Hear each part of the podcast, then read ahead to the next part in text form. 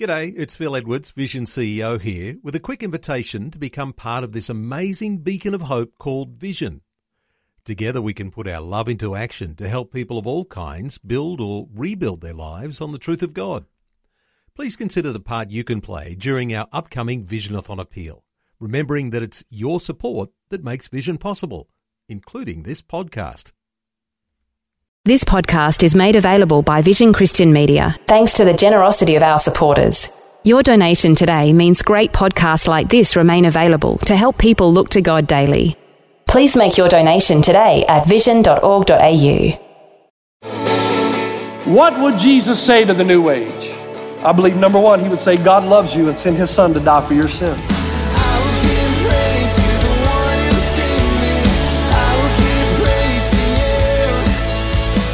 Hi, and welcome to Today with Jeff Vines. Today we'll continue the new age as we explore modern spirituality. What would Jesus say about today's pantheistic society, our society with many gods? Now, this is another example why, if you ask me to accept all religions, you're asking me to live in a loony bin world. You're asking me to check my brain at the door. How can somebody who says this be fundamentally similar to Christianity, and how can both of these systems be true?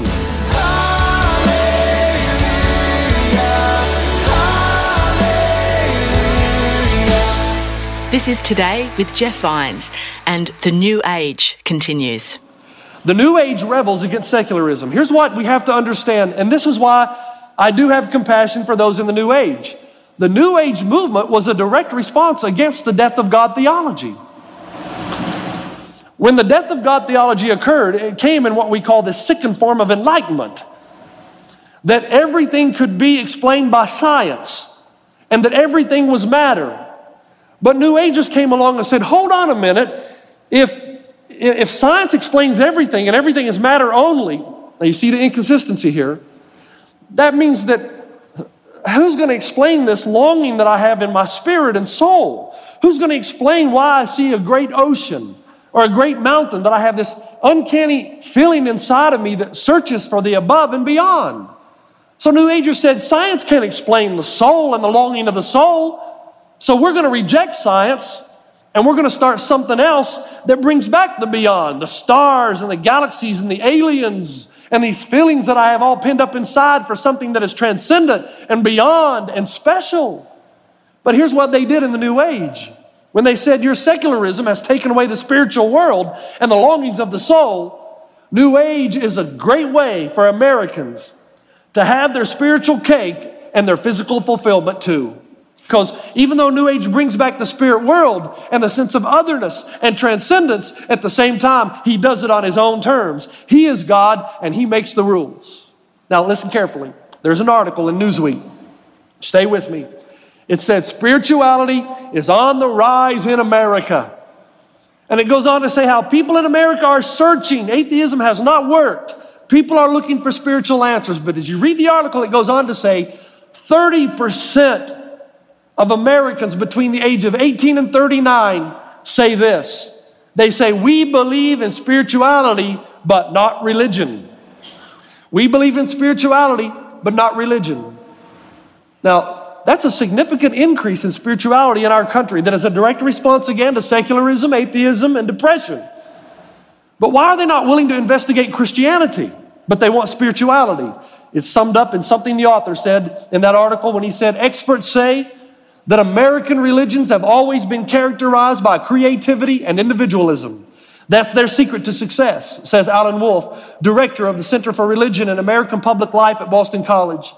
Rather than being about God who commands you, it's about finding a religion that empowers you. That's why the New Age will continue to grow in America because we want spirituality but not authority. Nobody's going to tell us what to do. All right, let's summarize quickly. New Age says we are gods. That we'll discover that when we close our mind to any thought and open it up to the God who's in us. That reality can be created by us because we are gods. And all of this is a response to secularism and the emptiness we feel that ensues after an atheism world revolution. We want to regain the spiritual world, purpose, meaning without absolute authority. New Age is perfect for that. Now, stay with me. It'll get light from here on out. Uh, you take a deep breath because I need to, okay? All right. Why are we talking about New Age? And why am I so passionate that you know this? It would take time, I mean, because we've been experiencing revival. We've been talking about how God works, and it's been an exciting time. And now we're talking about this stuff that seems heavy because I am afraid for you and for me. Because even though there's a lot of people in America that would never claim to be New Agers, the philosophy of the New Age has permeated every aspect of our society here in America, and it's permeated your life too. I want to help you define that. You see it best in one of the most popular people in America. Now, it's going to be important for you to be very careful here. Please do not misinterpret the words I say next. Buy the CD and listen to it over and over before you start quoting your pastor. Okay? Oprah Winfrey. Oprah, everybody likes Oprah. I like Oprah. Rags to riches story. She said, I'm not going to have any more smut on my program. Good for her. She says, I'm going to see my show as a ministry. Man, you got to love a woman who does what she's done for the girls of South Africa. Man, I love Oprah in a very real sense. I also love the fact she has an incredible thirst for spiritual searching. But I'm concerned because she's been enamored with New Age and she doesn't know it. Let me give you an example. Let me give you a few. She does not push any book more than the book by Marianne Williamson, A Return to Love. Oprah bought a thousand copies. She looked into the television camera and said that every home in America should own this book. She says that Miss Williamson, and I quote, is one of the wisest people I know and one of America's foremost spiritual teachers. Now, as you get the book, on the surface it looks maybe Christian. It's written to my Father in heaven, says the author. It talks about Jesus, the atonement, the Holy Spirit, and salvation. But as you read it, it takes these terms, it empties each one of them from the concept, concept of biblical language and biblical meaning and refills it with New Age definition and philosophy. Williamson in the book says that Jesus is not the unique Son of God, that the Holy Spirit is not God, that we are not really sinners but are totally innocent and perfect, and that evil is merely an illusion, and that we're not separated from God. Now, this is another example why, if you ask me to accept all religions, you're asking me to live in a loony bin world. You're asking me to check my brain at the door. How can somebody who says this be fundamentally similar to Christianity, and how can both of these systems be true? They cannot. Another book that Oprah loves is The Celestine Prophecy. It specifically claims in the book that it is not contradictive or contradictory to the Bible, and yet if you read it, it is fundamentally incompatible. Somebody's called it the New Age Catechism. And then there's this other book, The Seat of the Soul by Gary Zukav. The Seat of the Soul, Oprah says it's her favorite book or one of her favorite books. Zukav talks about Jesus, the Garden of Eden. He uses terminology like, Thy will be done, ask and you shall receive. He borrows terminology from the Bible, but the book fundamentally contradicts everything the Bible teaches. He says that we are gods, there's no distinction between us and things and events. He says through reincarnation, notice, we can work off our bad deeds. Wait a minute. I thought there was no such thing as evil and it was an illusion. Then why do you need reincarnation to work it off? Jesus is not the Son of God, but just an enlightened master. There's no ultimate right or wrong. Well, wait a minute. Why do we need to work off wrong or bad deeds then? You should not express, he says, moral indignation toward Hitler. Wow. And moreover, he says, we are one with everything. But here's my favorite part of the book. He says that he's in direct communication with dolphins. dolphins are gods. And he said the dolphins told him that they're mad and they're leaving the planet. he says that he says that they're mad because they're not able to fulfill their sense of purpose and meaning on the earth. Now, ah, my first question is, sir, who gave them their meaning and purpose? He says that here's what we all need to do since we're all gods. We need to close our eyes and just imagine ourselves diving deep into the ocean and going to the dolphins and saying, We're sorry, we didn't mean it. He says that their main mission on earth is to have the aquatic world and the human world merge in hope and peace. But the dolphins say, We humans aren't getting it, so they're leaving out of here, they're gone. And he says, We should just go and talk to them and say, We're sorry, we're going to do better, please be patient. Now, the first thing I want to ask Mr. Zukav is look, and I'm, I'm, try, I'm trying to do this with a sense of humility, but you got to ask, how does he know all this? I mean, is Flipper an informant? I mean, how do you know? this is Today with Jeff Vines, and we're hearing about what influences the new age of spirituality today. Here's Pastor Jeff. When Oprah was asked how she determines the difference between right and wrong, here's what she said. She said, I determine the difference between right and wrong the same way I determine whether or not something is true. She said, if it resonates with me, if it sounds right to me, if it makes me feel good, if I feel that it's right. Now, I want you to understand that is a God claim. That's when you set yourself up as the authority to determine right or wrong. You become the determiner. Now, there's a few things I want to say about this. Number one, Christians scare me today. Because when I talk to Christians about what is right and what is wrong, what is acceptable, what is not acceptable, what is holy, what is impure, I don't have Christians do what my generation before me did. They quote Bible chapter and verse. Today's young Christian does this because I feel that it's right. And because I feel that it's right, it must be right. Even though the Bible directly contradicts what you're saying, they say, well, the Bible's got to come in line with me, not me with the Bible. In effect, you are operating as God with a small g thinking you can determine what is morally right and acceptable. I just want you to understand that. Once you're a Christian, you're affirming that the Bible is the objective word of God. He has revealed His will to you, and your life's got to line up with Him, not Him, you. No matter how politically incorrect it is, you're not the standard, He is. The other thing is, you think about this makes no sense to me. Let me, uh, let me illustrate it like this. Bertrand Russell, the great atheist, was in a debate with uh, Father uh, Frederick Copleston. And in this debate, of course, uh, Russell's an atheist.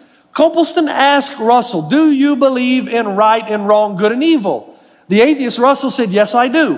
Father Copleston said, But wait a minute, how do you distinguish, differentiate between good and evil, right and wrong? And Bertrand Russell said, Well, the same way I distinguish between colors by seeing. Father Copleston said, Wait a minute. How do you distinguish between good and evil then? He said, on the basis of feeling, what else? Now, Ravi Zacharias, a good friend of mine, stepped in and said, wait a minute, on the basis of feeling, who's feeling? Mother Teresa's or Hitler's? In some cultures, they love their neighbors, in others, they eat them, both on the, ba- both on the basis of feeling. Do you have a personal preference? What happens when you meet Hitler and his feeling is that he, it is right for him to extinguish six million innocent Jews? Come on now. How can you determine what is right and wrong on the basis of feeling? What about when the pedophile says to you, I feel it's right to do what I do with little children? And who are you to tell me it's wrong? Come on now. Come on. Unless we're living in a big loony bin, you can never stand up for anything if you think right and wrong is determined on the basis of feeling because everybody's feelings are different. That cannot ever establish an objective authority. And so when Oprah talks like this, I, I, I, let me just clarify quickly. I don't think that Oprah is a New Ager. I could be wrong, but I don't think she is. But regardless, New Age philosophy has infiltrated the way she looks at life, just as it has some of yours. I believe she's searching for the spiritual, and I think she should be encouraged for that. But the law of non contradiction says you cannot embrace both Christianity and New Age because they fundamentally oppose each other. What would Jesus say to the new age? Let me reword. What would Jesus say to Oprah? I believe number one, he would say, God loves you and sent his son to die for your sins. That pain is real, and pain is the result of sin. And God hates sin because all sin wounds somebody, either the one you sinned against or even yourself. But you're the temple of God. He loves you. So when you sin, it hurts you, and God doesn't like that. More than that, when you sin, your sin, because God is a holy God, separates you from God, but you were created for relationship. So pain is real, evil is real, but there is atonement, not at one moment. There is atonement found on the cross of Jesus Christ. You can have your sins forgiven and be placed in a right relationship with God the Father. So Oprah and the New Age movement, don't ever forget what the Puritans call the expulsive power of a new affection. When Jesus comes in your life, He gives you a desire, a spiritual experience to want to do the good and the power to do what is right, what is honorable, what is pure. Number one, God loves you, sent His Son to die for you. Number two, God created everything and everything is distinct from Him. In the same way that a painter is different and distinct From the painting he creates, God is different and distinct from his creation. Genesis 1 1, in the beginning, God created the heavens and the earth. And Job 38 4, God said, Where were you when I created the foundations of the world? In other words, Job, you weren't there with me. You didn't have a part to play in it. I did it, not you. And what I want to do, God says, is be worshiped because of it. And I think of that beautiful beach, Muriwai Beach in New Zealand, that I would take my walks up and down. And that was a spiritual experience for me because it prompted in me, it catalyzed this effect of worship. I wanted to thank God for the beauty I was witnessing. By the way, that is the spiritual experience the world is looking for. Do you know it's only found in one place? Where there is great unity in diversity, where we all come from different backgrounds and different pains and different sufferings. But when we come into here, there is unity in that diversity because we all cry out to God and God embraces us and holds us. And if you want a spiritual experience, then give your life over to worship and let God move and hold you and grip you and teach you and open your eyes to His truth. That is what God would say to the new age. Number three, God is not a thing but a personal heavenly Father. God is not a thing but a personal heavenly Father. Jesus says, when you pray, this is how you should pray. And remembering that your Father knows what you need before you ask Him. He says, Pray, Our Father who art in heaven, hallowed be your name. Your kingdom come, your will be done on earth as it is in heaven. Our Father, God is our daddy, Abba Father, which means He has our best interest in mind, which means He's for us, which means He desires a relationship like I do with my child. Don't resist God, go to God, because that's the experience for which humanity is searching. Number four, truth is objective, not subjective. Truth is not based on feeling, but upon the Word of God. The Bible says all scripture is God breathed and useful for teaching, rebuking, correcting, and training in righteousness, so that the man of God may be thoroughly equipped for every good work. When Pilate had his encounter with Jesus, Pilate started asking questions. And Jesus said, Pilate, you looking for the truth, or we just having a discussion here? Pilate said, What is truth? and walked away. Had he remained, Jesus would have said, I am the way, the truth, and the life. If you want to know truth, watch me, watch my life, watch how I respond in every given situation. I am the truth the way, and the life. By the way, just because you feel something is right doesn't mean it is. The Bible says in Proverbs 14 12, there is a way that seems right to a man, but in the end it leads to death. Can I give you Christians, us Christians, a warning? You better love your Bible. You better make sure the Bible is getting into you more than New Age philosophy because it permeates you in movies and books and commercials and television shows. You better make sure the Bible is your primary source or you too will succumb to the lie of the evil one. Four, evil is not an illusion, it is very real and must be respected and dealt with. In Ephesians 6, we're told to be strong in the Lord and in his mighty power. Put on the full armor of God so that you can take your stand against the devil's schemes. For our struggle is not against flesh and blood, but against the rulers, against the authorities, against the powers of this dark world, and against the spiritual forces of evil in heavenly realms. Jesus did not say, deliver us from the illusion of evil. He said, deliver us from evil because it's real. As a matter of fact, the Bible says when you begin to denounce God and believe that He's not real, the next step in the process is for evil to run rampant on the earth. Psalm 14, 1 says, The fool says in his heart, There is no God. They are corrupt. Their deeds are vile. There is no one who does good. Five, God gives His law, but He does not give it arbitrarily. To the New Age movement and to those who resist objective moral law, God would say, Don't resist the law. It's designed for your protection because I love you. Psalm 119 says, Your compassion is great, O Lord. Preserve my life according to your laws. In other words, if I follow your law, my life will be long on the earth and it will be prosperous not only in quantity but in quality. And then finally, number six and last, trust me to give you what you're searching for. Now, stay with me here. I'll finish here. Wow. Talk about jet tour through the New Age movement. Jesus gathered the disciples around. He said, Guys, come over here. Man, I know you're searching for stuff. I know there's a lot you still don't understand. And I know you're searching for that spirituality, that connection with God that's your Father. He says, Let me tell you something. You're going to be tempted in your life to go other ways, to think that you've got a God in you and you can create your own reality, to go the way of materialism. He said, Gather them around. He said, Guys, come in here. I, imagine him getting them in a huddle. He says, Now listen, look at this.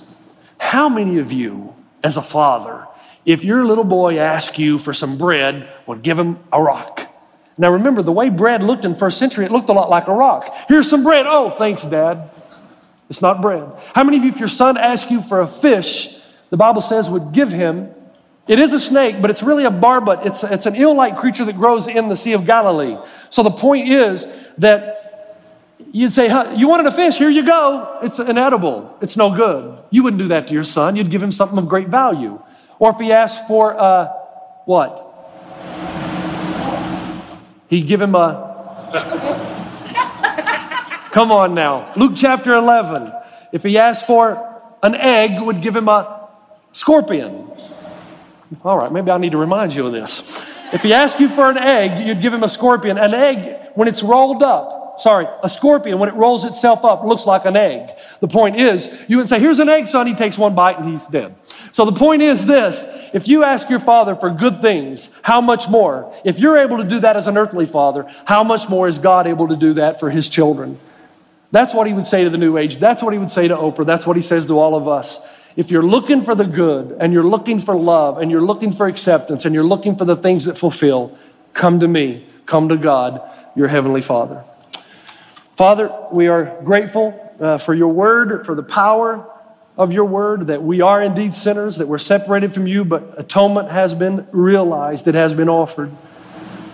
I pray that at the end of the day, that the bushes would have been cleared and we can stand and gaze upon Jesus, who offers us everything that we're searching for.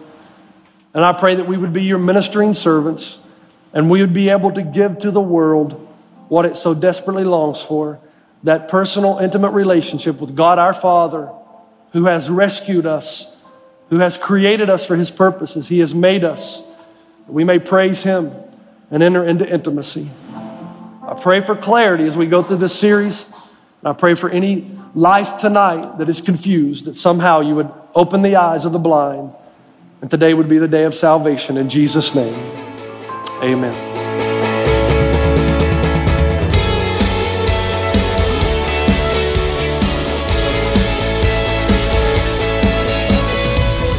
Thanks for joining us on Today with Jeff Vines. That's the end of the new age. Please join us next time as we continue to explore modern spirituality with a new message about the history of Islam. We define things differently, we come at things differently. And every time I've heard a message on Islam, nobody ever starts where I'm going to start today. That's why it's going to take me too. Because let me tell you, it's not as simple as you think it is.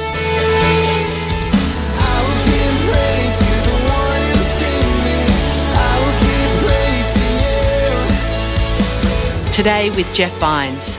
Just another way Vision is connecting faith to your life.